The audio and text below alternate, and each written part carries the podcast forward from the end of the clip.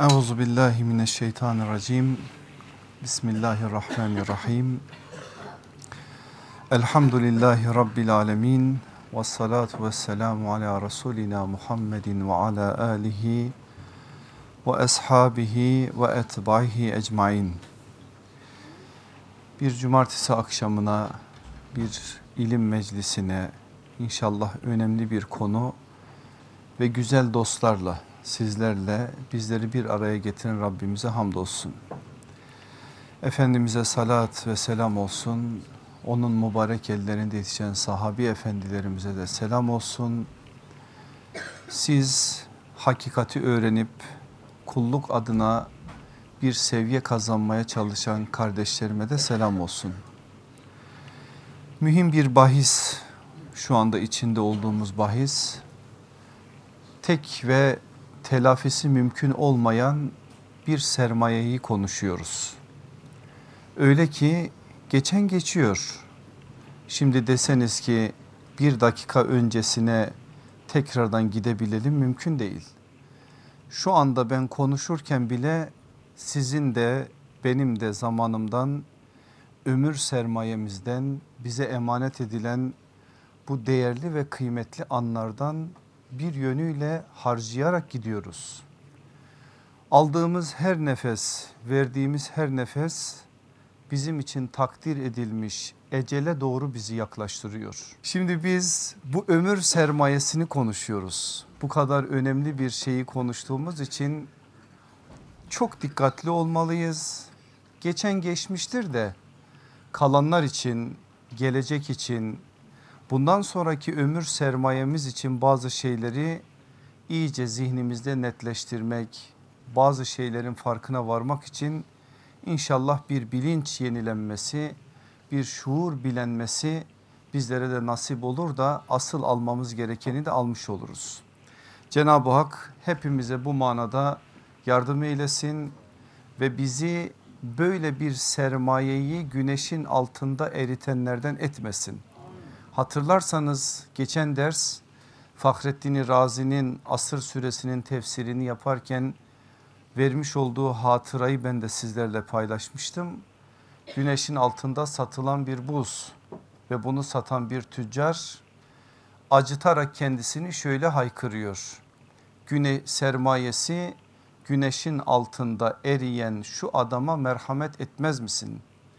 Şimdi biz de o merhamete muhtacız ama bu merhameti şu an için gösterecek olan biziz.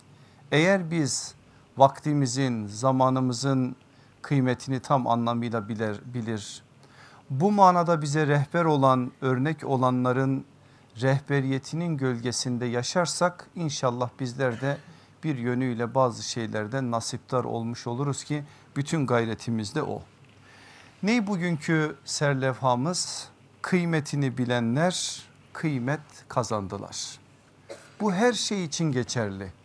Zaman içinde geçerli, zamanın içinde olan başka şeyler için de geçerli. Konumuz zaman ama başlık, serlevha çok genel anlamda bazı mesajlar bize verdiği için birkaç cümle söylersem bana kızmayın. Şimdi yaşadığımız şu çağ, şu modern zaman artık ismine ne diyeceksiniz, diyecekseniz değerleri değersizleştiren bir çağ. Ne varsa değerlerimiz bunları bizim dünyamızda alaşağı etme çabasında olan bir çağ. Tabi çağın suçu yok zamanın da suçu yok. Bu çağda yaşayan insanların yaptığı bir şey bu.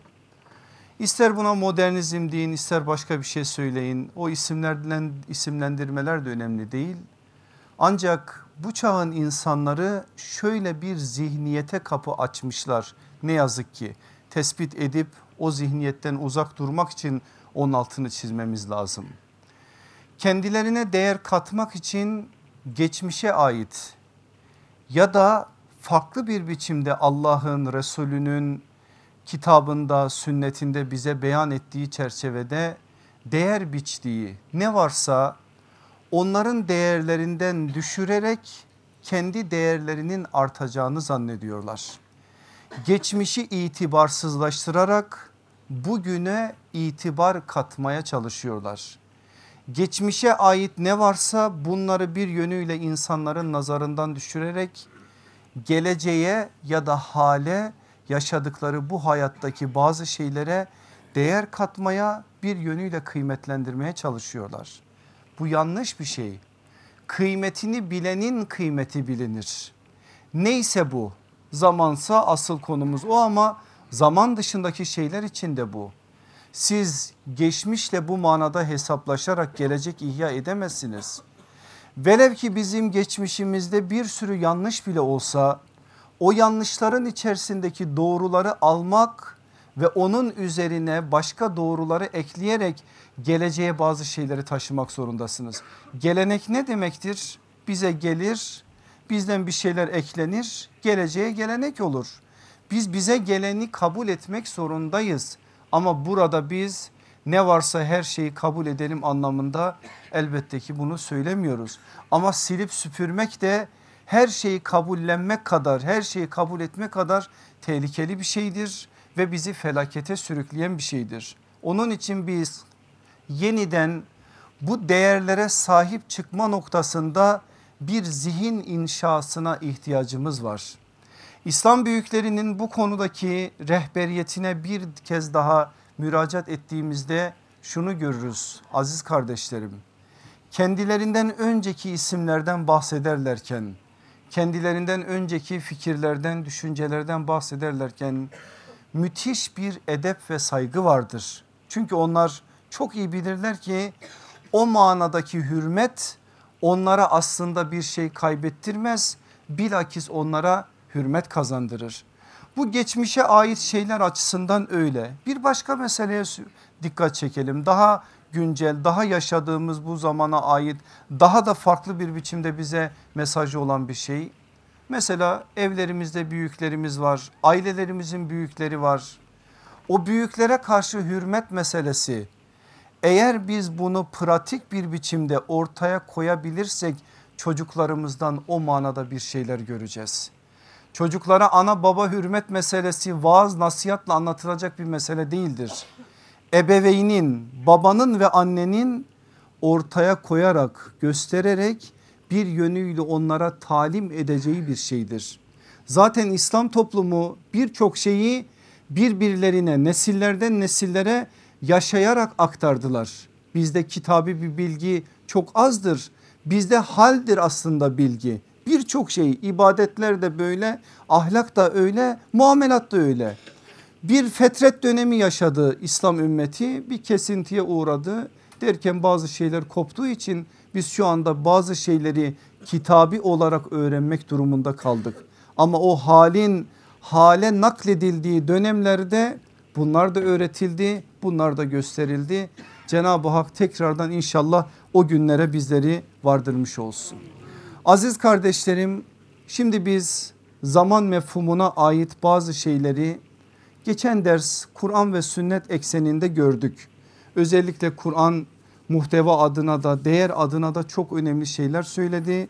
Allah Resulü aleyhissalatü vesselam da bize bu konuda çok mühim hususları nazarımıza verdi. En sonda hatırlarsanız Efendimizin bir günü dedik ve bir günü nasıl ihya ettiğine dair bazı şeyleri öğrenmiş olduk. Şimdi kıymet bilenler üzerinden zaman kıymetinin farkına varmak için size bazı somut örnekler aktaracağım. Artık vaktimiz ne kadar kifayet ederse götürebileceğimiz yere kadar götürmeye çalışacağız. Sözün perdesini büyüklerin büyüğü olan sahabeden açmak istiyorum. Sahabe zamanın kıymetini nasıl takdir eder, nasıl geçirir, nasıl bunu değerlendirir ve kendilerinden sonraki nesiller olan tabi'in nesline bunu öğretirken, öğretirken nelere dikkat ederlerdi? Sahabe neslini çok iyi tanıyan bir isim Hasan-ı Basri rahmetullahi aleyh. O birçok sahabi efendimizle teşri mesaisi olmuş. Onlarla beraber yaşamış hatıraları olmuş. O neslin canlı tanıklarından biri olarak da sahabeyi en iyi tanıyan bir isim olarak bize birçok bilgiyi aktarmış. Mesela onun Ümmü Seleme annemizle farklı bir hukuku var peygamber evine dair de birçok bilgiye vakıf olduğu için bazıları için meçhul olan nice bilgiler ona malum olmuş o bilgilere vakıf olmuş o da o bilgileri bize nakletmiş. Bakın sahabeyi de bilen kendi çağını da bilen bir insan olarak Hasan-ı Basri konuşuyor ve ne diyor? Diyor ki ben içlerinde 70 tanesi Bedir ashabı olmak üzere onlarca sahabi gördüm. Özellikle Bedir ashabına dikkat çekmesi de o ashabın değer ve kıymetini bildiğiniz için önemli bir bilgidir. Eğer siz onları görseydiniz onlara deli derdiniz. Ama onlar sizi görselerdi bunlar Müslüman değildi derlerdi. Bunu söylerken Hasan-ı Basri tabi'in nesline hitaben söylüyor. Onları siz görseydiniz deli derdiniz. Delicesine bir aşkları ve sevdaları vardı İslam'a.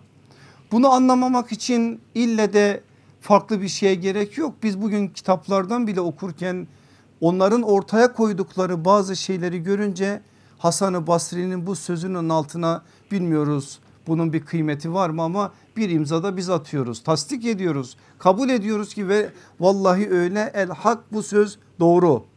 Bir başka rivayette Hasan-ı Basri onlar sizi görselerdi bunlar ahirete iman etmemiş derlerdi.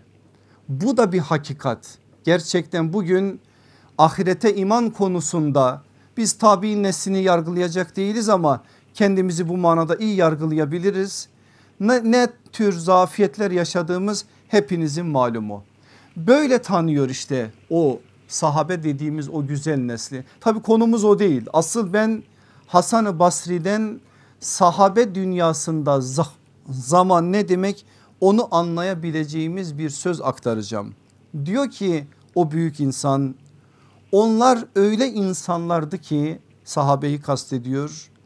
Siz nasıl paranızı acıyarak harcıyorsanız onlar da vakitlerini öyle acıyarak harcarlardı. Her daim ne yapsam daha çok sevap kazanırım düşüncesiyle hareket ederler. Asla zamanlarını israf etmezlerdi. Hasan-ı Basri'nin bu sözü de sahabeyi az bir şey tanıyan insanların takdir edeceği anlayabileceği bir sözdür.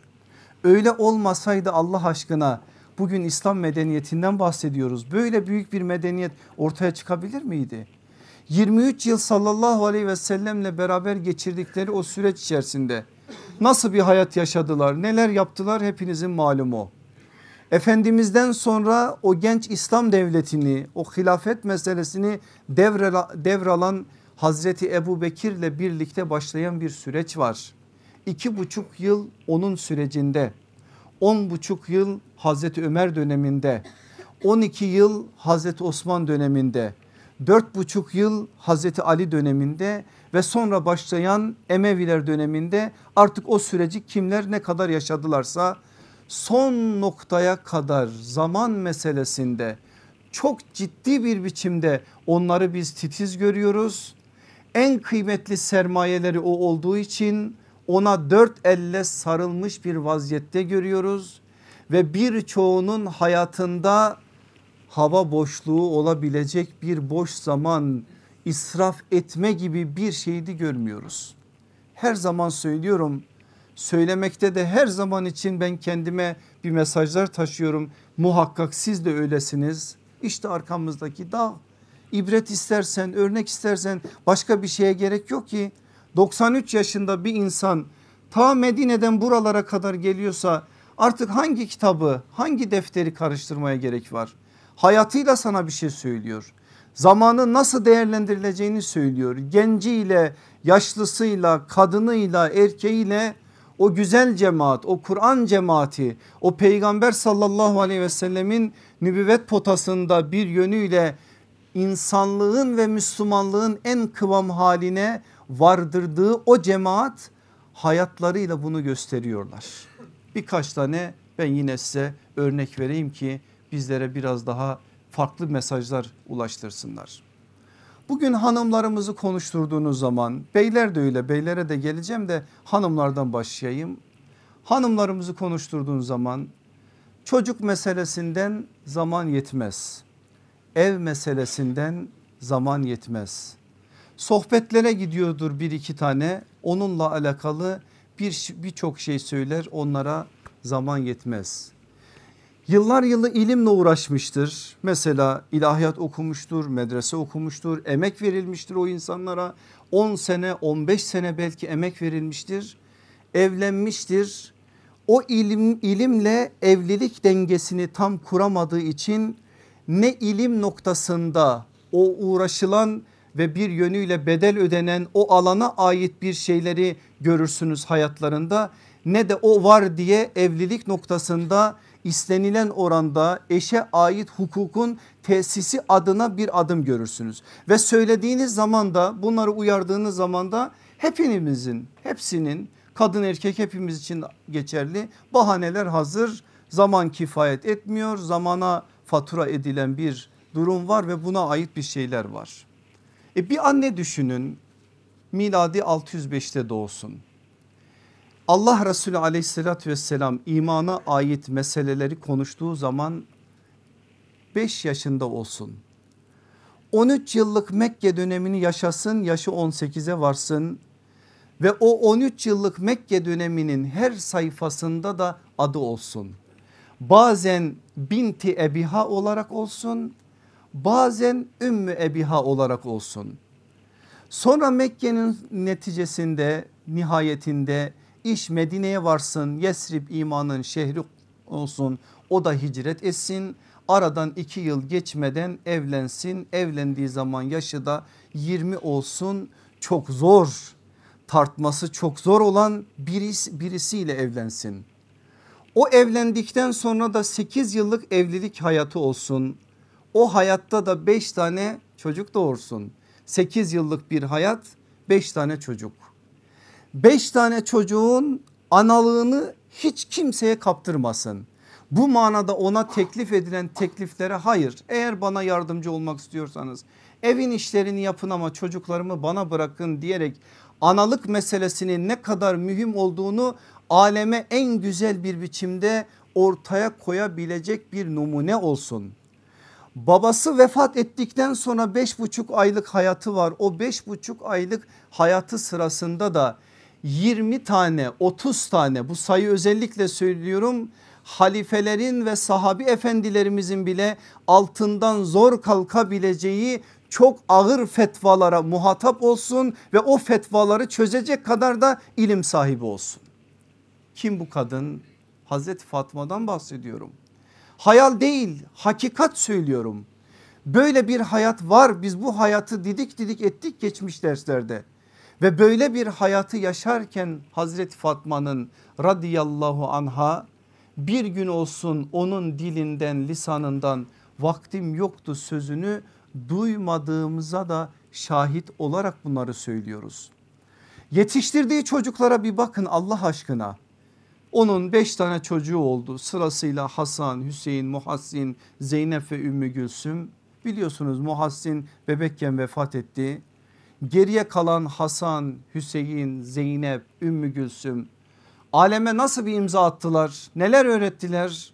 Alem vahdeti Hazreti Hasan'ın eliyle şehadeti Hazreti Hüseyin'in eliyle izzeti Hazreti Zeynep'in eliyle dirayeti Ümmü Gülsüm'ün eliyle öğrendi.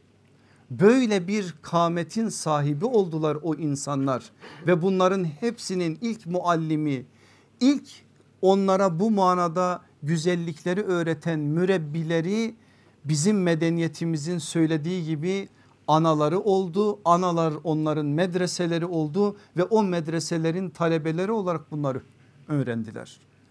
Demek ki bizim bir yerlerde bir şeyleri yanlış bıraktığımız her haliyle belli.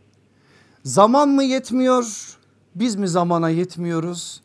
Bunun ciddi bir biçimde muhasebesi yapılmalı. Acaba Allah zamanı takdir eden ve zamanın sahibi olarak o zaman içerisinde bizden istedikleri birbirleriyle çatışacak şeyler mi?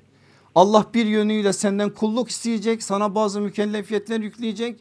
Sonra sen zamana fatura ederek bu manada bazı şeylerden kurtaracağını zannediyorsun. İşte bunlar muhasebe edilmesi gereken meseleler. Bir başka örnek vermek istiyorum size. Şimdi de beylere bir örnek vereyim. Faturayı sadece hanımlara kesmeyelim biz de aynı haldeyiz. Birini düşünün yine onun doğum tarihi de Hazreti Fatıma anamızdan iki yıl önce olsun. Miladi 603. İman ettiği zaman yaşı 18. Bedir ashabından olduğu zaman yaşı 20. Uhud'a katıldığı zaman yaşı 21. Hendek'te yaşı işte 25 ve aleyhissalatü vesselam Efendimiz onu Yemen'e kadı olarak gönderirken yaşı 28. 28 yaşında Yemen'e kadı olarak gönderiliyor. O konuşmaları biliyorsunuz. Orada çok şeylerle karşılaşacaksın. Neyle hüküm vereceksin? Allah'ın kitabıyla. Orada bulamazsan Resulün sünnetiyle. Orada bulamazsam kendim iştihat ederim dediği zaman Allah Resulü ne diyecek? Resulullah'ın Resulünü onun memnun olacağı bir sözle konuşturan Allah'a hamdolsun. Allah Resulü aleyhissalatü vesselam o söylenen sözlerden memnun olacak. Bu ne demek biliyor musunuz? O insan öyle bir ilme vakıf ki Allah'ın kitabını ve peygamberin sünnetini peygamberin tasdik edecek kadar bu manada bir otorite sahibi. Zaten iştihat edebilecek kadar bu manada kendisine karşı daha doğrusu değerlerine karşı özgüven duyması bunun en bariz işareti. Şimdi biz 14 asır sonra tefsir kitaplarına bakıyoruz. Hadis kitaplarına bakıyoruz. Kelam kitaplarına bakıyoruz. Aklınıza gelebilecek ilim adına ne varsa hepsine bakıyoruz. Her baktığımızdan da biraz sonra adını söyleyeceğim o büyük insanın adını görüyoruz. Aklımıza şöyle bir şey geliyor. Herhalde bu insan 60 yıl, 70 yıl, 80 yıllık bir ömrün sahibi.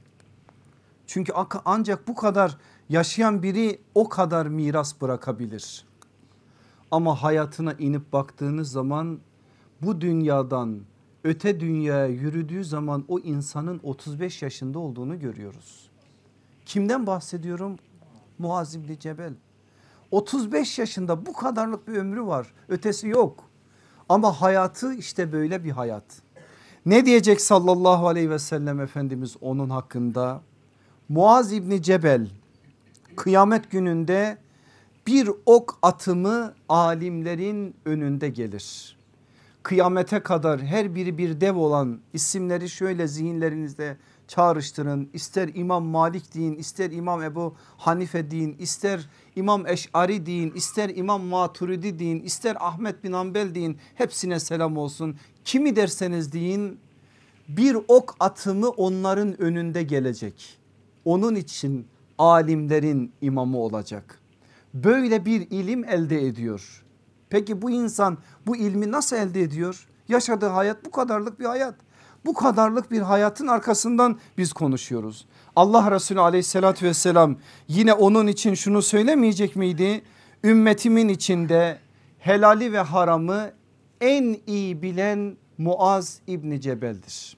En zor alanın onun dünyasında en iyi bilen olarak nitelendirilmesi onun ilimde nerelere vardığını bize gösteriyor. Nasıl yapmışlar neler yapmışlar belki sonlara doğru birkaç şey söyleyeceğim.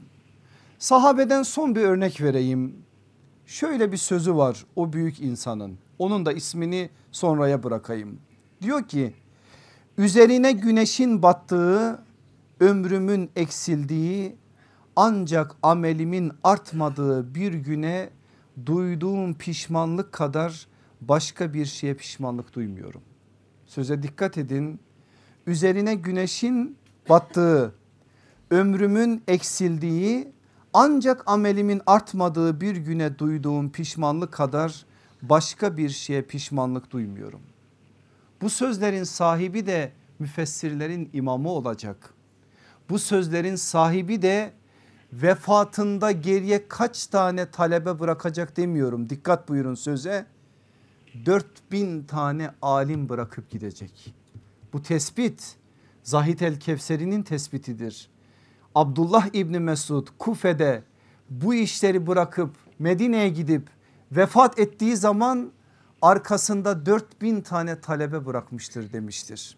O 4000 tane talebe içerisinde de affedersiniz alim içerisinde de dönemin dev isimleri var. Bugün İbni Mesud'un talebeleri alimler olarak kimlerdir diye baktığınız zaman Ubeyde İbni Kays'ın adını, Amr İbni Meymun'un adını, Zir İbni Hübeyş'in adını, Esvet bin Yezid'in adını, Mesruk bin Ecdan'ın adını, Alkame İbni Kays'ın adını göreceksiniz.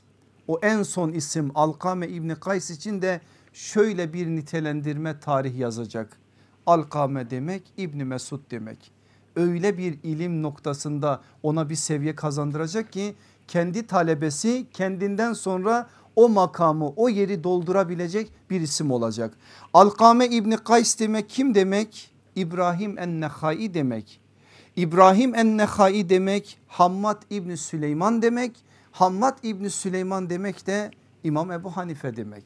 O silsile zaten böyle bir silsile İmam Ebu Hanife'nin bağlandığı sahabi zincirinin en başında da Abdullah İbni Mesud duruyor.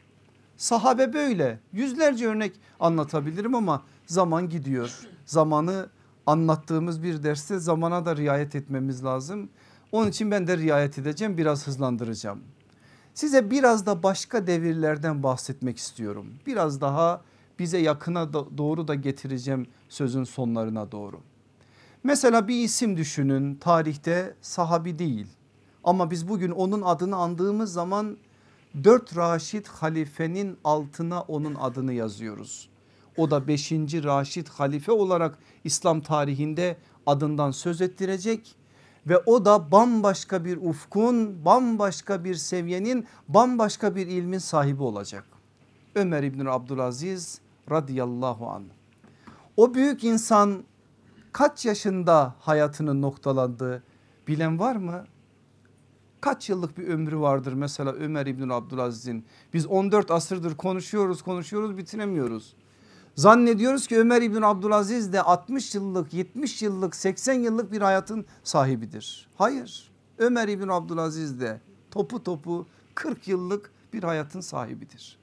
40 yıl yaşamış bu insan ve böyle bir seviye kazanmış böyle bir seviyeyi neticelendirerek gitmiş. Onun doğum tarihi Hicri 61 miladi 680 vefat tarihi de Hicri 101 miladi 720 Allah kendisinden ebeden razı olsun. Nasıl bir devlet devralıyor biliyorsunuz Ömer İbn Abdülaziz hilafete geldiği zaman başta Şam mescitleri olmak üzere birçok yerde ehli beyte minberlerden kötü sözler söylenirdi. Ve imamet yatağı tamamen saltanata dönüşmüştü. Çok farklı bir zaman çok farklı bir devir başlamıştı. Böyle bir devirde Allah nasıl bir kader ilahi olarak o işi işlettirecekse Süleyman bin Abdülmelik'ten sonra o hilafete geçmişti. O süreçler uzun oralara girmeye gerek yok asıl konumuz olmadığı için. Oradaki o hilafete geçiş meselesinde kendi istememesine rağmen insanların zoruyla bir yönü, yönüyle teklifleriyle kabul etmiş ve sadece ve sadece iki buçuk yıllık bir hilafet süreci olmuştu.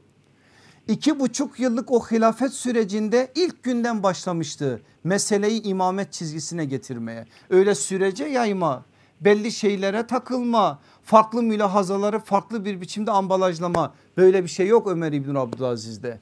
O geldiği gün öğle vakti ikindi vakti Mescid-i Nebevi'ye doğru yürüdüğü zaman affedersiniz Şam'ın mescidine görenler şunu söyleyecekti. Bir vakit namazda bir insan bu kadar mı yaşlanır? 40 yaşını daha doldurmamış o günlerde 38 yaşında belki 38 bile olmamış ama sorumluluk duygusuyla beli iki yerden kırılmış bir biçimde insanların huzuruna geldiği zaman 10 yıl 15 yıl yaşlanmış gibi insanların huzuruna geldi. Böyle bir sorumluluk duygusuyla iki buçuk yıllık kısa bir zaman zarfında İslam coğrafyalarını öyle bir kalkındırdı ki bu manada hiçbir şey o memlekette artık konuşulmamaya başladı. Oluyor muymuş böyle şeyler? Oluyormuş. Bunları biz tarihte olmuş bitmiş meseleler olarak da okumuyoruz. Yeter ki bu meselede ciddi bir biçimde bu meselenin önemi fark edilsin ve bu konuda bazı adımlar atılmış olsun. Ömer İbnül Abdülaziz'de biz onu görüyoruz. Ve böyle bir insan o hilafet görevini üstlendiği zaman ilim noktasında da zirvelerde duran bir isim olarak karşımıza çıkıyor. Ne diyorlar biliyor musunuz o devrin en meşhur alimleri biz evet alimiz falanca ilimle uğraşıyoruz ama biz Ömer İbnül Abdülaziz kadar bu meselede ilim sahibi başka birini göremiyoruz. Bir insan nasıl ulaşır buna? Nasıl elde edebilir? Gerçekten üzerinde durulması gereken bir mesele. Soruyorlar Ömer İbn Abdülaziz'e bu kadar kısa bir zaman zarfında sen nasıl yaptın ki İslam toplumunu bu kadar kalkındırdın ve peygamber günlerine yakışan bir seviyeye vardırdın. Ne diyor biliyor musunuz o büyük insan? İki sınıfı ıslah ettim toplum ıslah oldu. Çözümü yolu gösteriyor aslında rahmetullahi aleyh ve radıyallahu an. Çözümü yolu gösteriyor. Nedir o iki sınıf? Ümera ve ülema. Emir sahiplerini ve alimleri iki sınıfı ıslah ettim İslam toplumu ıslah oldu. Çözüm burada zaten biz başka yerlerde boşuna aramamıza gerek yok. Toplumun önünde olan bu sınıflar ıslah olursa eğer Allah'ın izniyle İslam toplumu da ıslah olacaktır. Bu manada Ömer İbnül Abdülaziz'in hilafeti devraldığı süreçten daha kötü bir süreçte değiliz. Bunu bilelim. O günlerde çok kötü çok farklı durumlar var. Bugün de bazı sıkıntılar var. Bunları birbirleriyle kıyas ettiğiniz zaman eğer Ömer İbn Abdülaziz gibi imamet ruhunu anlamış bir ufukla meseleye yaklaşılırsa Allah'ın izniyle onun elde ettiği başarı elde edilecektir. Enes bin Malik bir gün onu ziyarete geliyor. Biliyorsunuz uzun ömürlüdür Enes bin Malik. Namaz kıldırma adına Enes bin Malik'i imamete geçirmek istiyor. Hayır diyor. Kendisi imamete geçsin diye Enes bin Malik radıyallahu an Ömer İbnül Abdülaziz'i mihraba doğru sürüyor. O kutlu cemaate o güzel cemaate ki o cemaatin içerisinde Enes bin Malik de var namaz kıldırıyor Ömer İbn Abdülaziz. Sonra ne diyecek biliyor musunuz Enes bin Malik Ömer İbn Abdülaziz'in o namazı için? Sahabe dışında bu gencin namazı tam Allah Resulü'nün namazı gibidir. Ben onun gibi namazı Resulullah'a benzeyen başka bir genç görmedim. İlimdir bu işte ve bu ilmi elde eden insan işte 40'lı yaşlara varmadan vefat eden bir rivayete göre Taberi'nin eğer rivayetini esas alırsak zehirlenerek şehit edilen birisinden konuşuyoruz. Böyle bir seviyeyi elde etmiş birisidir o. Onun hayatını nasıl tanzim ettiğine dair bazı şeyleri okuduğumuz zaman inanılmaz derecede zamanına sahip çıktığını görüyoruz. Alabildiğince azaltmıştır uykuyu yemek meselesinde alabildiğince azaltmıştır. Bütün vaktini devletin milletin selameti uğruna harcamıştır. Zaten böyle olmasaydı iki buçuk yıl içerisinde böyle bir netice olabilir miydi? Ömer İbn Abdülaziz'in o hayatı da zamanın değerlendirilmesi meselesinde dikkatle ele alınması gereken incelenmesi gereken bir mesele. Gelin başka bir imama biraz daha bize doğru yaklaşalım. İmam Şafii rahmetullahi aleyh o da çok farklı bir yerde her konuda bize çok şeyler söyleyecek bir konumda. Biliyorsunuz Hicri 150 miladi 767'de Bağdat'ta İmam Ebu Hanife gözlerini bu hayata yumunca o Gazze'de gözlerini açıyor. Aynı yıl doğuyorlar. Böyle de bir güzel tevafuk var. Babası erken yaşta vefat ediyor. Annesi bir ilim aşığıdır elinden tutuyor Mekke'ye getiriyor ve Mekke'de ilim öğrenmesi için adeta kendini oğlu İmam Şafii'ye vakfediyor. Ama yok imkansızlıklar para yok imkan yok o günkü devrin şartlarını bir hatırlayın. İmamların yanına hocaların yanına bile gidemiyor. Kur'an hıfsını bir medresenin köşesinde oturarak dinleyerek tamamlıyor. Dinleyerek Kur'an'ı hıfz ediyor İmam Şafii yaşı 8 ve birçok şeyi daha o yaşlarda elde ediyor ama okuyarak değil okumaya vakti yok imkanı yok. Kendi o günlerini anlatırken bize nasıl anlatıyor biliyor musunuz? Diyor ki annemin kağıt almam için bana verecek hiçbir şey yoktu. Para yok, pul yok, alacak bir şey de yok. Ben ne yapardım? Dolaşırdım Mekke'nin sokaklarında. Beyazı görünen bir kemik arardım ve o kemiği bulduğum zaman onu kendime defter yapardım. Onun üzerinde yazardım yazacaklarımı siler bir daha yazardım siler bir daha yazardım. Artık kemik tamamen kararıp yazı okunmayacak bir hale gelince kıymazdım onu atmaya bir yere onu kaldırır yeni bir kemik arardım. İmam-ı Şafiler nasıl yetişiyormuş siz buradan anlayın. Ve böyle imkansızlıklar içerisinde İmam Şafi İmam Şafi oluyor. Bugün dört tane ana mektebimizden bir tanesinin sahibidir o. Geriye ne kadar ilim bırakıyor, talebe bırakıyor, eser bırakıyor hepiniz biliyorsunuz. Peki kaç yıllık ömrü var İmam Şafi'nin? Sadece ve sadece 54. Hicri 204, miladi 820, Kahire'de 54 yaşlarında vefat ediyor. Yanında bir gün talebeleri onun da talebeleri var. Şöyle bir şey söylüyorlar. Ne yapalım? Zaman kötü. Hocam senin devrinle bizim devrimiz aynı değil. Talebeleri İmam Şafii'ye diyorlar ki şimdi de biz aynı sözleri duyuyoruz. Ne yapalım? Zaman bunu gerektiriyor. Bu sözü duyunca İmam Şafii'nin karşılığı şu oluyor. Bütün ayıplar bizde olduğu halde biz hep zamanı kınarız. Gerçekte ise zamanın hiçbir suçu yok. Bütün suçlar bizdedir. Haksız yere zamanın sahibine hicivler düzeriz.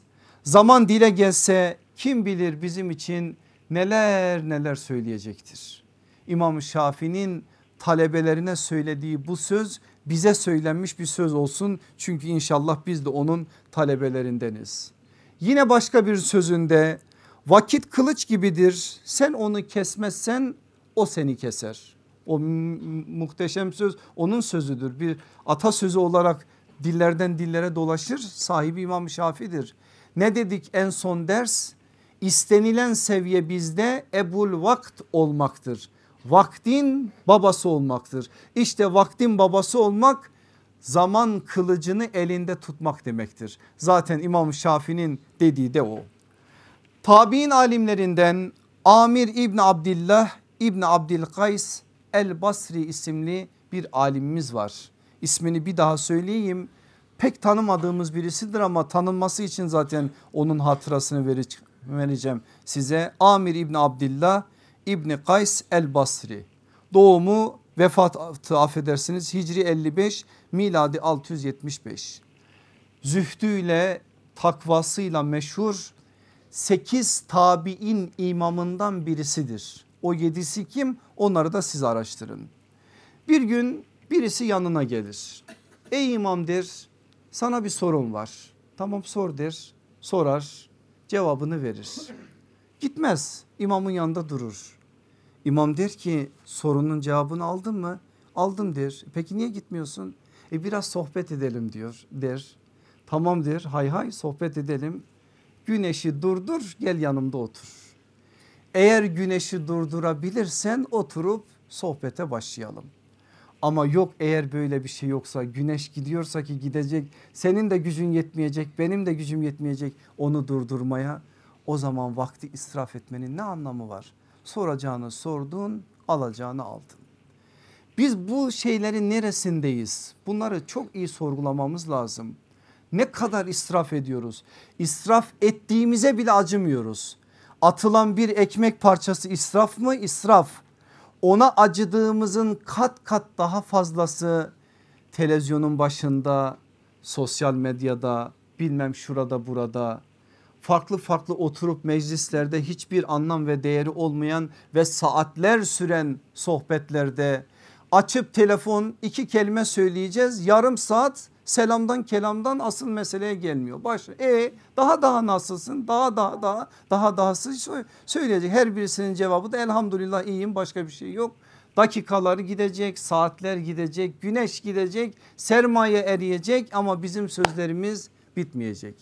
Bir gün gelecek eyvah edeceğiz ama iş işten geçecek. İşte o büyük insan güneş meselesine dikkat çekerek vakit meselesinin ne kadar değerli olduğunu bize söylemiş oluyor. O Kudüs'te vefat ediyor o büyük, büyük insan. Son anlarını da talebeleri bize anlatıyorlar. Varmışlar talebeleri yanında yanına bakmışlar ki hocaları ağlıyor gözyaşları içerisinde. Ne o imam ölümden mi korkuyorsun diye sormuşlar. Cevap şu olmuş ben ölümden korktuğum veya dünyayı sevdiğim için değil sıcak yaz günlerince, günlerinde oruç tutmanın ve uzun kış gecelerinde namaz kılmanın sevabından mahrum kalacağım için ağlıyorum.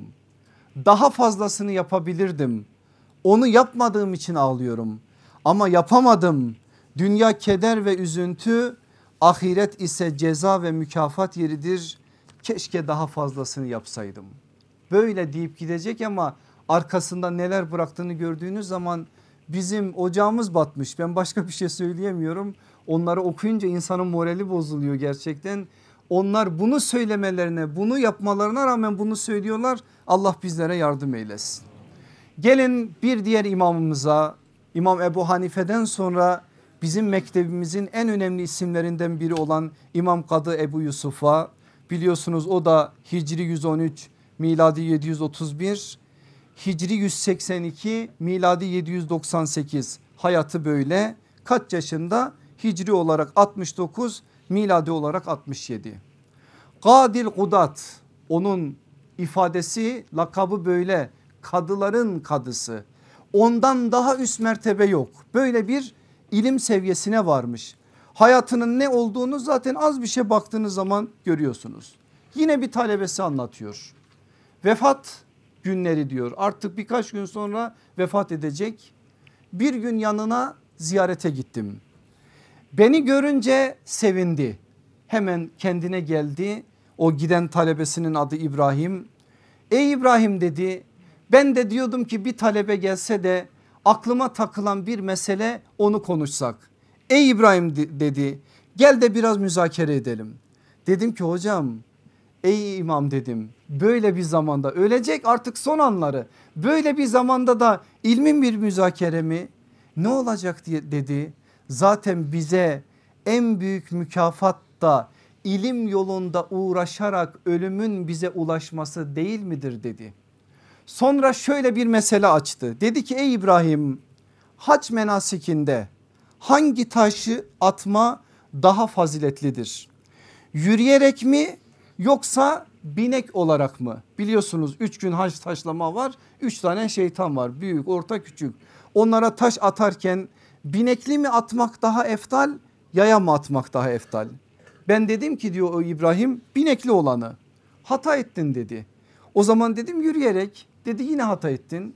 Dedim ki ey imam o zaman sen söyle. Dedi ki dua için durulan cemrelerde eftal olan yürüyerek taşları atmaktır. Biliyorsunuz o üç şeytanda küçük ve orta şeytanda taş attıktan sonra bir miktar dua edilir. Ama büyük şeytanda dua edilmez anında orası terk edilir. Dua için durulan cemrelerde eftal olan yürüyerek taşları atmaktır. Dua için durulmayan büyük şeytanda eftal olan ise binekli olarak taş atmaktır. Yani hemen bineğin üzerinde atıp yola devam etmektir. Bunu söyledi bana diyor ben sevindim yanından ayrıldım. Bir müddet sonra birkaç gün aradan geçti bir daha gittim ziyarete yine böyle bir mesele konuştuk. Onun odasından çıktım bir anda ağlama seslerini duyup tekrardan odaya döndüm ki İmam Ebu Yusuf hakkın rahmetine kavuşmuş. Allah ona da rahmet eylesin. Böyle bu insanlar belki bize biraz hikaye gibi geliyor bunlar ama büyükler böyle onların menakıpları böyle o menkıbeleri yeniden yazılmak üzere de bizim dünyamıza aktarılan mesajlar artık ne kadar bunu yapabiliriz onu da bilmiyorum. Size son üç tane alimden bahsedeceğim. Bunlardan bir tanesi İmam Taberi. Muhteşem bir insan adını çokça duydunuz birçokları da çok iyi tanıyorsunuz. Müfessir mi? Müfessir. Muhaddis mi? Muhaddis. Tarihçi mi? Tarihçi. Aklınıza ne gelen vasıf varsa İmam Taberi'de İbni Cerir et Tabari'de var bunlar. Bir gün arkadaşlarına şöyle bir şey söylüyor. Size Kur'an tefsiri yazdırmamı ister misiniz? Niye yazdırmak diyor? Çünkü eskiden öyle bazen söyler talebeler yazar. Onun için talebelere soruyor. Size yazdırmamı ister misiniz? Onlar da deriz ki isteriz. Peki talebeler sorar hacmi ne kadar olacak ey imam? Herhalde kısarsak biraz böyle orta ölçekli bir şey yazarsak 6000 sayfa olur der. Talebeler der ki ya 6000 sayfa biter mi? Bu bitecek bir şey değil bir başlayalım der. Allah eğer ömür verirse inşallah bitirmekte nasip olur. Başlar ve 6 senede bitirir. Başka bir zaman artık şeyi bitirince yani o tefsiri bitirince o muhteşem tefsiri size Hazreti Adem'den başlayıp ta peygamber aleyhissalatü vesselam hatta onun biraz daha sonraki döneme ait bir tarih yaz, kitabı yazdırmamı ister misiniz? Talebeler korka korka isteriz derler. Hacmi ne kadar olur der. Der ki korkmayın o da o tefsir kadar olur der. Bu sefer talebeler derler ki inna lillah ve inne ileyhi raciun. Nedir biliyor musunuz İbn Cerir et-Taberi? Artık insanlarda ilme hiçbir iştiyak kalmamış. Bu nasıl talebe ki böyle bir şeyde bu sözü söylüyor. Artık bunlarda ilme iştiyak kalmamış. Başlıyor onu da yazdırıyor onu da bitiriyor. Şimdi biz hayatının arkasından hemen onun vefatının arkasından talebelerin üzerinden bazı değerlendirmeler okuyoruz. Ne diyorlar biliyor musunuz? İbni Cerir 40 yıl boyunca her gün 80 sayfa yazdı. Zaten ancak öyle olursa böyle bir netice olur. Onun ortaya koydukları net sadece tefsir ne sadece o muhteşem tarih kitabı başka bir sürü kitabı var. Talebelerinden El Fergani diyor ki onun ömrü 86 yıldı. Bize miras bıraktıklarını çocukluk devresi hariç ömrüne taksim ettik. Her güne 28 sayfa düştü. Şimdi ömrü kaç yıl? 86. 14 yıl çocukluk devresi onu çıkıyorlar. Geriye ne kalıyor? 72 yıl.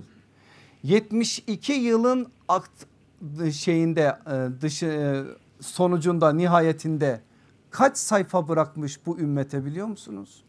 712 bin sayfa. Allah ondan ebeden razı olsun. Böyle bir insan, böyle bir cehd, böyle bir gayret.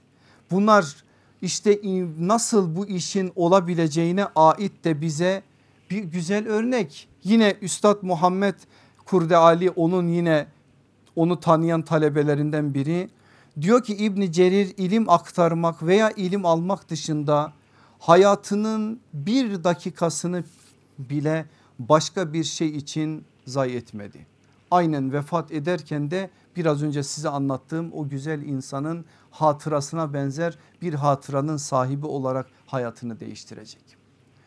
Gelin biraz daha bize yakın bir döneme İmam Nevevi tanıdığınız bir isim nasıl büyük bir müktesebat bıraktı bize onu da biliyorsunuz. İmam Nevevi Hicri 601 senesinde Şam'da doğuyor. 665'te yine Şam'da 45 yaşlarındayken vefat ediyor. Yaşı bu kadar 45. Ama bugün Riyazu Salihini açtığınız zaman Müslim'in şerhini açtığınız zaman Kitabul Eskar'ı açtığınız zaman ve daha onlarca kitap onun geriye bıraktığı kitap sayısının ciddi bir oranda olduğunu biz biliyoruz. Bunların hepsini bu hayata sıkıştırmış birisi. Evlilik beni meşgul eder diye evlenmeyen alimlerden bir tanesidir. Bütün hayatını böyle bir yola vakfeden birisidir. Biraz mübalağa gibi gelecek size ya bu kadar da olur mu diyeceksiniz ama ben söyleyeyim kitapların aktardığı bilgiyi. Günde bir öğün yemek yiyor sadece. Yatsıdan sonra sahur vakti de sadece bir bardak su içiyor. Sebep ne biliyor musunuz? Yemekle meşgul olmayayım diye. O yemek yediği günlerde de bazen katı yemek yemediği söylenir. Bir çorba içer alelacele tekrardan kitabın başına gider. Talebeleri diyor ki kaç kez onu çukurdan çıkardık biz. Kaç kez bir bineğe çarptığı halde düşmüş vaziyette onu yolda bulduk biz. Niye çukura düşer bir insan ya da niye bineğe çarpar? Mütalaa ediyor. Yolda bile ilimle meşgul oluyor. İlimle zihni meşgul olduğu için çukura da düşüyor bineğe de çarpıyor evinin yolunda şaşırıyor. Bu başka bir şey bu bir aşk meselesi bu başka bir sevda. İşte İmam Nevevi'nin hayatında böyle bir hayat var. Böyle bir hayatın sahibi olarak da geriye bıraktığı bir miras var. Şimdi o döneminde Baybars dönemi biliyorsunuz. Baybars bütün devrin alimlerinden fetva almış. Halk Moğollara karşı Tatarlara karşı Baybars'a belli miktarda infaklarda bulunacak. Geliyor İmam Nevevi'nin yanına diyor ki bir sen kaldın bu fetvayı ver de insanlar senin sözüne çok itibar ederler. Biraz para toplansın ki biz Tatarlara karşı güçlü bir askeri birlik oluşturalım ve bu manada devletimizi savunalım. Ben sana fetva vermem diyor. Bunu diyebilmek için ha böyle yürek lazım adama. Bunu buradan şimdi söylemek kolay ama o gün devrin sultanına karşı bunu diyebilmek her baba yiğidin harcı değil. Ben sana fetva vermem diyor. Niye vermiyorsun der, der. Der ki ben veririm sana fetvayı ama bir şartla. Sen bu devletin başına geçtiğin zaman köleydin. Hiçbir şeyin yoktu. Şimdi bu devletin en güzel bağı, bahçesi senin. En güzel binekler senin. Sayılmayacak kadar evin var, bahçem var, şuyun var, buyun var. Önce sen bunların hepsini Beytülmal'a devret fetvayı ben veririm diyor. Eğer vermezsen diyor ben başım gitse bile sana fetva vermem diyor. Ve Baybars sürgün ediyor İmam Nevevi'yi. Sürgüne giderken de sözü şudur İnşallah bir daha senin yönettiğin bir devlete gelmem. Nasıl bir dua etmişse duası kabul olacak bir ay sonra Baybars ölecek de tekrardan dönecek yerine. Böyle bir alimden bahsediyoruz işte ilmin izzeti, şerefi, onuru bu manada ortaya konulan kamet de böyle şeyler. Son bir örnek söyleyeceğim vakit ahlakı meselesinde asıl size emanet edeceğim mesajlara sözü getireceğim. Pek bildiğimiz bir isim değil ama gerçekten öğrenmemiz gereken bir isimdir. Bize daha yakın dönemden birinden bahsedeceğim. Hindistanlı meşhur muhaddis Hanefi fakihi Abdülhay Lekveni. Allah ondan da diğer alimlerimizden de ebeden razı olsun. 1848'de doğuyor. Vefat tarihi 1886 vefat ettiği zaman yaşı 38 diyebilirsiniz ya hep sen geçmişten örnek verdin. Az size biraz daha yakın bir zamandan örnek vereyim. 38 yıllık bir hayatı var. Açın Allah aşkına İslam ansiklopedisini onunla ilgili maddeyi okuyun. Bakın nasıl bir bilgiyle karşılaşacaksınız. 38 yıllık o ömrüne hadis, tefsir, fıkıh, kelam, tarih ve tabakata ait tam 120 tane eser bırakmıştır. Allah ondan ebeden razı olsun. Hayat bu işte. Yaşarsa insan böyle yaşar. Hayatın böyle bir tadı olur böyle bir farklı ortaya bir şeyler koyarak gitmiş olur. Kıymet bildiği için de bakın kıymetleri biliniyor. Çok güzel bir sözü var. Ne diyor biliyor musunuz? Adatu sadat, sadatu adat. Ne demek bu? Adetlerin büyüğü büyüklerin adetidir. Adatu sadat, sadatu adat. Adetlerin büyüğü büyüklerin adeti, adetidir. Allah bizi o büyüklerin ayak izlerinden ayırmasın inşallah. Aziz kardeşlerim çok kısa beş tane size vakit ahlakına ait mesaj veriyorum. Çok kısa aklınızda tutabileceğiniz bu, bu ifadeler. Erteleme ecel var. Dağıtma dert var. Kararsız kalma kader var. Hırsızları yakala hedef var. Harcama hesap var. Vakit ahlakı bu zaten. İnanın ki Kur'an'ın da söylediği aleyhissalatü vesselam Efendimiz de bize anlattığı o ahlaka ait ilkeleri biz bu beş tane başlık altında bir yönüyle toparlayabiliriz. Erteleme ecel var. Ne diyor sallallahu aleyhi ve sellem Efendimiz? Erteleyenler, yarıncılar helak oldular. Efendimiz söylüyor. Hani atalarımız diyor ya o sünnete yaslanan bir söz. Bugünün işini yarına bırakma. Bugün olan işi anında yap. Çünkü sen bir sonraki nefesin maliki değilsin. Öyleyse eğer erteleyip erteleyip de ocağını batırma. Ecelini düşün o eceli Allah biliyor sadece ondan başka hiç kimse bilmiyor. Öyleyse eğer biz geleceğimize ait hiçbir bilgiye vakıf değilsek bugünün kıymetini bilip her an o eceli düşünerek hiçbir hayır işini ertelemememiz lazım. Erteliyor erteliyor erteliyor bir bakıyorsunuz insanlar yıllar geçmiş seneler geçmiş artık bir daha da onarılmaz bir şeyler oluyor. Bizim eskiden bir komşumuz vardı bizim Hacı Baba bir gün ona soruyor kaç çocuğun var? Neredeyse Hacı Baba'nın yaşında 80 yaşlarında diyor ki daha evlenmedim şaşırıyor Hacı Baba niye diyor? E diyor ki işte şunu yapayım dedim bunu yapayım dedim şu da olsun dedim bu da olsun dedim bir de baktım ki yaş geçmiş artık bundan sonra da bizden de bir şey olmaz diyor. İnanın ki öyledir. Yani insan bazen erteliye erteliye bu dünyada da helak olur. Allah korusun. Burada ecele vurgu var. Ahiret içinde erteletmeme adına bir mesaj var ama hem dünya hem ahiret adına hayır işlerinin ertelenmemesi noktasında vakit ahlakının bize söylediği çok önemli bir mesaj var. İkincisi dağıtma dert var. En büyük problemlerimizden bir tanesi budur. Dağıtma problemimiz bizi perişan ediyor. Zihinlerimiz dağınık, kalplerimiz dağınık, duygularımız dağınık, evlerimiz dağınık. Vakıf derneklerimiz, cemaatlerimiz, İslami hizmetlerimiz dağınık. Öyle olduğu için ümmet dağınık zaten. Biz bir kendimizi toparlasak var ya ümmeti toparlayacağız. Biz ümmeti toparlamaya çalışıyoruz kendimiz dağınıkken. Ya ben bir kendimi toparlayayım önce. Ben bir dirileyim önce. Bir yatağıma önce çeki düzen vereyim. Bir soframa çeki düzen vereyim. Bir evime çeki düzen vereyim. Ne varsa dağınık hayatımda ona bir düzen vereyim. Ben düzene kavuştuğum an inşallah benim içinde bulunduğum o ümmet de düzene kavuşacak. E şimdi biz konuşunca bu meydanlarda farklı meclislerde hiçbirimiz farklı bir şey söylemiyoruz. Peki hayatın içine dağıldığımız zaman niçin hayatın içerisinde güzellik ortaya çıkmıyor? Çünkü nerede bırakıyorsak aynı şekilde devam ettiriyoruz. Toparlamıyoruz. Dağıtıyoruz. Dağıtarak bazı şeyleri elde edeceğimizi zannediyoruz ama yanlış. Bir yönüyle mesele çok iş yapma meselesi de değildir. Yapılan her işin hakkı verilse inanın ki bu ümmet şahlanacak. Ama bakıyorsun doktor doktorluğunu yapmıyor. Mühendis mühendisliğini yapmıyor. Tüccar tüccarlığını yapmıyor. Öğretmen öğretmenliğini yapmıyor. Alim alimliğini yapmıyor. Hiç kimse kendi işini yapmıyor ama herkes konuşuyor.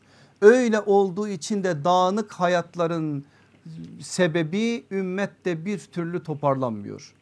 İşte biz burada sağımıza solumuza bakmadan bu anlattığımız büyüklerin bizim dünyamıza söylediği mesajları her zaman aklımızda zihnimizde diri tutarak onların örnekliliğini yeniden üretebilme adına bir gayret içerisine girerek ne varsa dağınık hepsinin toparlanıp bir yönüyle asıl derdimiz ki derdimiz İslam inşallah hepimizin o derdimizi düşünerek bu manada adımlar atmamız lazım. Onun için diyoruz ki dağıtma dert var.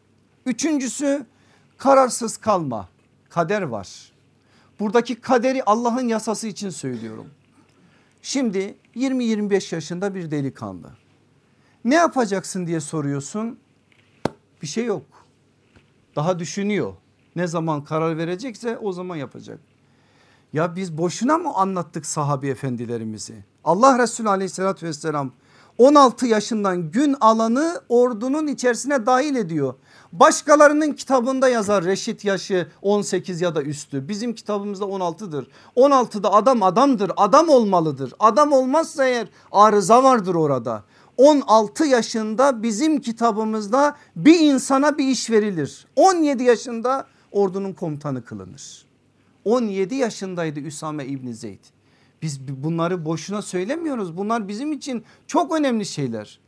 Ne 17'si 37 yaşında ev yönetemiyor daha. Ama konuştuğun zaman da mücahitliği kimseye bırakmıyor.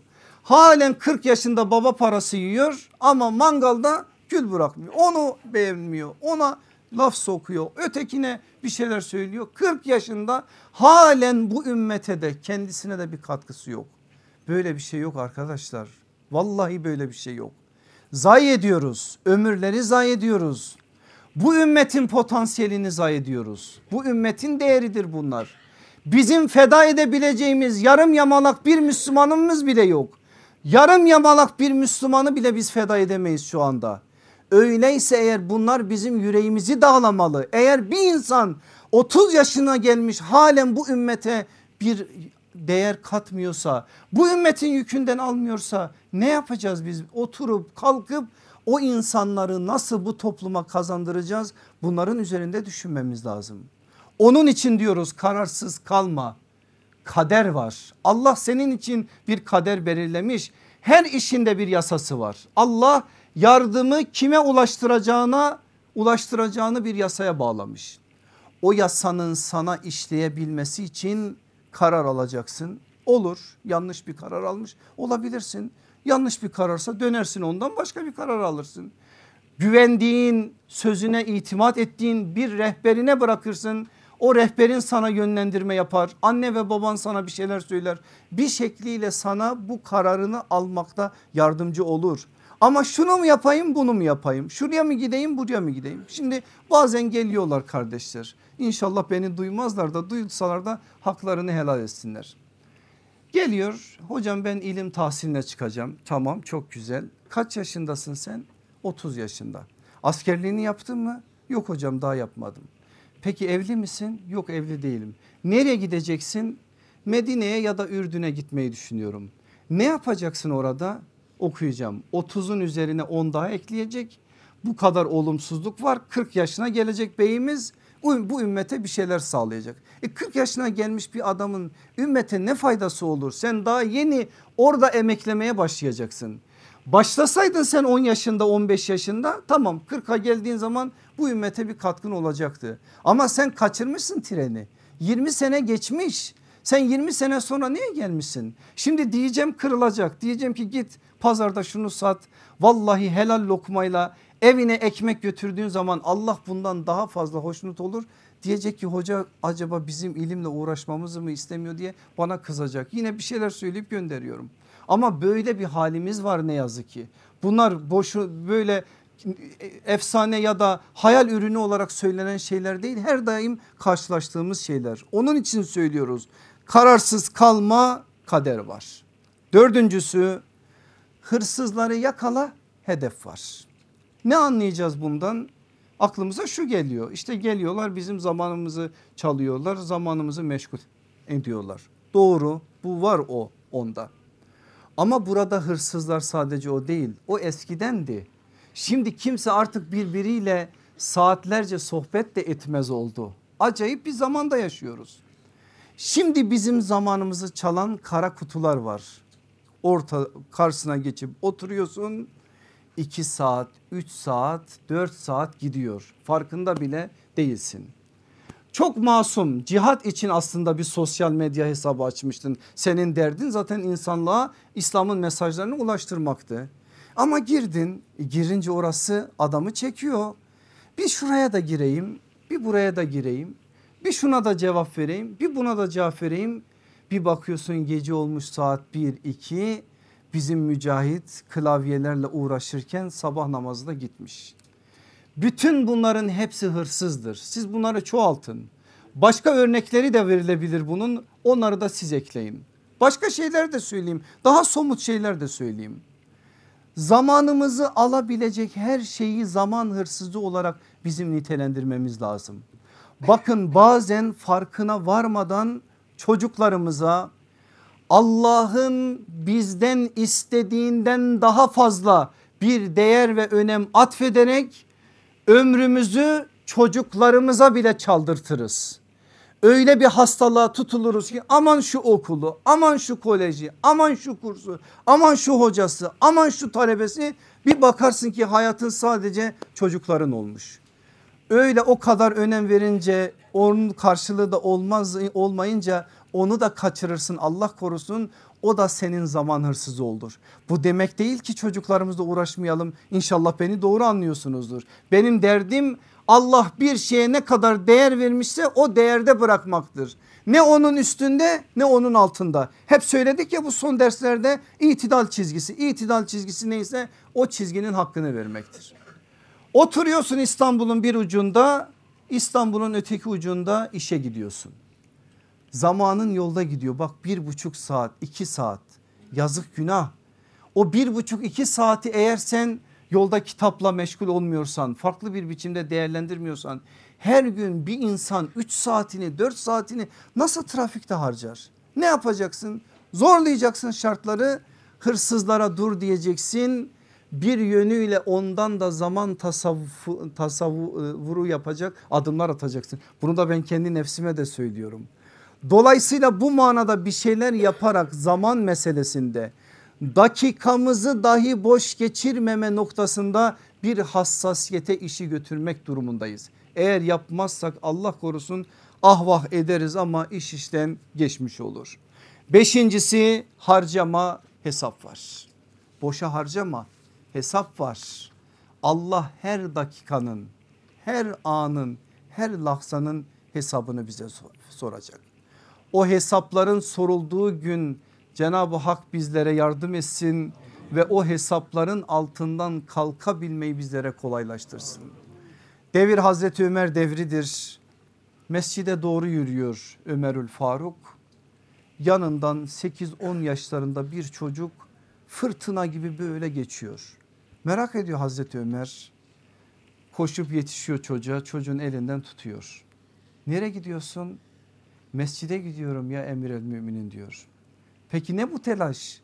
O anda bile çocuk çırpınıyor Hazreti Ömer'in elinden ki bir an önce bıraksın da mescide varsın. Ne bu telaş diye soruyor Ömerül Faruk. Nasıl telaşlanmayayım ey Ömer diyor.